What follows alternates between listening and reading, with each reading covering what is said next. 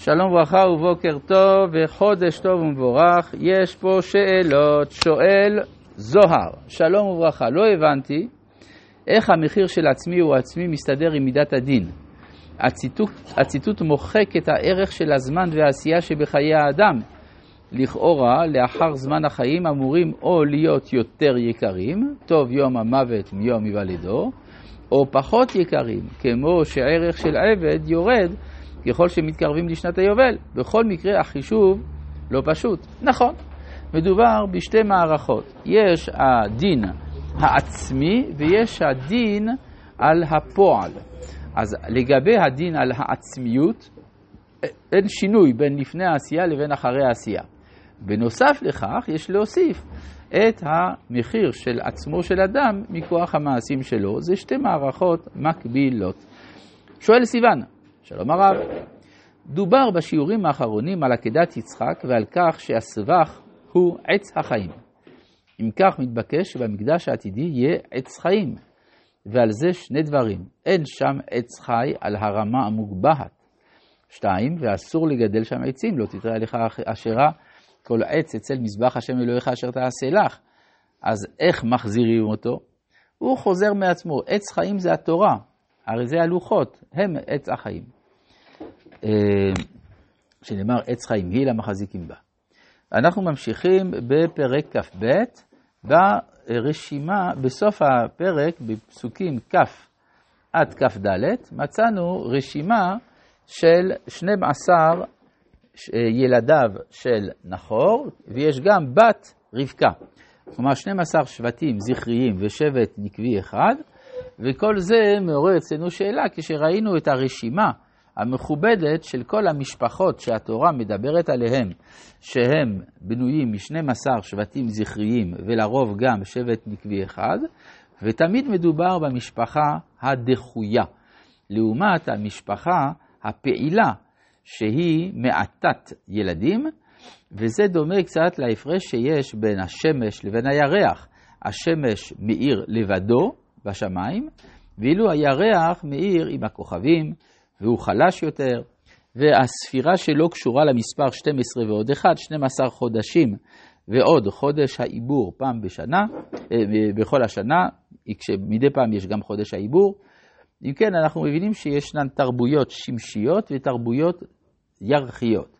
התרבויות הירחיות הן פסיביות, הן מרובות ילדים, כמו הפרולטריון, אבל אינן משנות משהו משמעותי בעולם. לעומת זה, התרבויות השמשיות הן כובשות. הן אריסטוקרטיות, מעטות ילדים וכובשות. למשל, התרבות המערבית, כשהיא הרגישה שהגיעה לאיזושהי פסגה תרבותית שלה, כינתה את, הש... את המלך העיקרי שהיה שם בשם המלך השמש, לרוע סולי. כן, כלומר, אה, לעומת זה, הסמל של תרבות שמעלה על נס את הפסיביות, את, ה... אה, את היעדר הבחירה החופשית של האדם, היעדר משמעותו של האדם, לוקחת את הסהר, את הירח, בתור סמל של אה, תרבותה. גם כן אפשר לומר שעל פי הנתונים שבידינו, בבל הייתה ירחית וש... ומצרים שמשית. אם כן, איך יכול להיות שהמשפחה של יעקב אבינו, שהיא משפחה שאנחנו מאמינים מאוד ויודעים שהיא משמעותית מאוד במהלך ההיסטוריה, איך יכול להיות שהיא בנויה מ-12 שבטים ובת? לכאורה לפי זה עשיו הוא זה שהוא השמשי, הוא זה שממשיך את ההיסטוריה. למשל, כשיעקב אבינו יוצא לגלות, כתוב, וילן שם כי בא השמש. אפשר להבין בא, במובן של שק, שקעה השמש. אבל אפשר גם להגיד, בא זמנו של השמש לשלוט בעולם. מי זה השמש? זה עשיו, שהוא אדום, כמו שהשמש היא אדומה לפי חז"ל. אלא שזה בדיוק כל העניין של, אה, של, ה, של הגניבה של הברכות על ידי יעקב, כל המאבקים של יעקב נגד עשיו, עניינם לאמץ לקרבו את הכוחות של עשיו, באופן שיעקב פלוס עשיו שווה ישראל.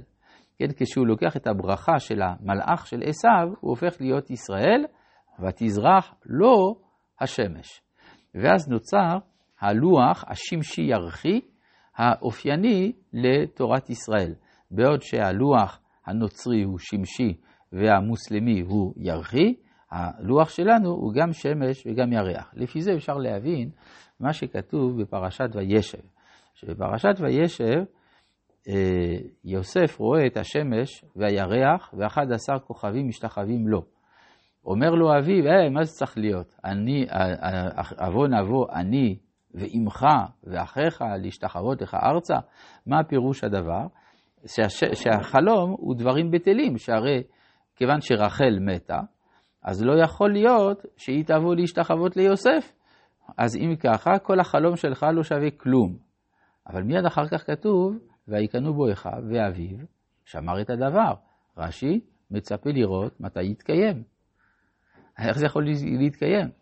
אלא שיעקב ידע את הפירוש האמיתי של החלום של יוסף, והוא לא רצה לגלות אותו לאחים כדי לא לעורר קנאה. מה היה הפירוש האמיתי של החלום של יוסף? השמש והירח, שניהם ביחד, זה יעקב. שניהם ביחד.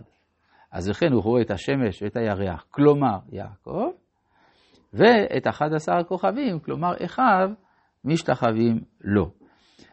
כן. מה? מה זאת אומרת מתגלה ביוסף? הוא לא מחבר, הוא רואה, הוא רואה את השמש והירח משתחווים לו. מי זה השמש והירח? אביו. זהו, בסדר? אה, טוב, כן. יעקב לפני הרגיל עם עשיו הוא בבלי, כי זה... אפשר לומר, כן, כלומר לפני, ואחר כך הוא הופך להיות שמשי בבלי?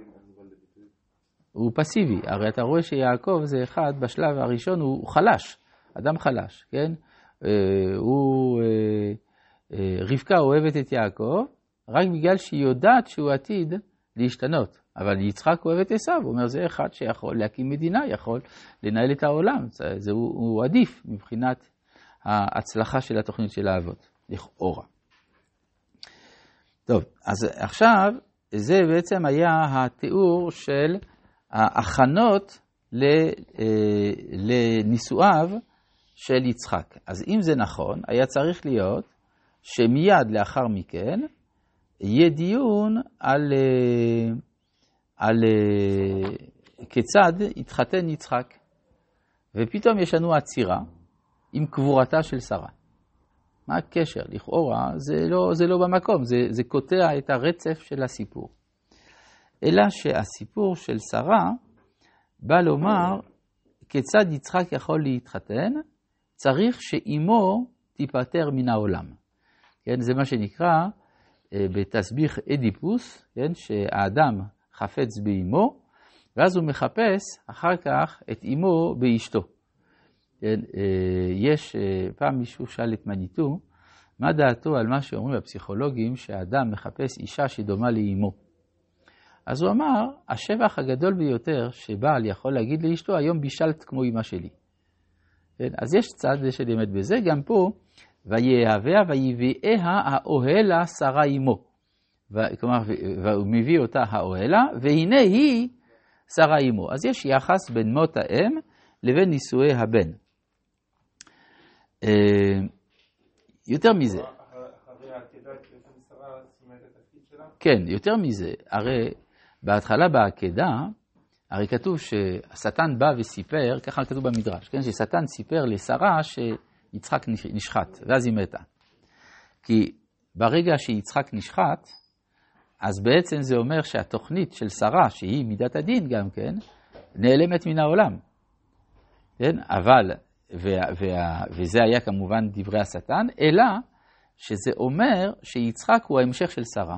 זאת אומרת, ומכאן ואילך באמת היא סיימה את תפקידה כפי שאמרת יפה. טוב, בואו נראה פרק כ"ג, ויהיו חיי שרה. זה מאוד מעניין, אם אני רואה ספר שכתוב עליו ככותרת, חיי שרה, על מה אני חושב שהספר הולך לדבר עליו? על חייה של שרה. ומה מספרים לנו? שהיא מתה. מוזר. כנראה שמותה של שרה זה חייה. כלומר, על ידי שהיא מתה, יעקב, אברהם חייב למצוא מקום לקבורתה ולהכות שורש בארץ ישראל. וזה ההצלחה של תוכניתה. לפיכך הרבה להם תורה ומצוות.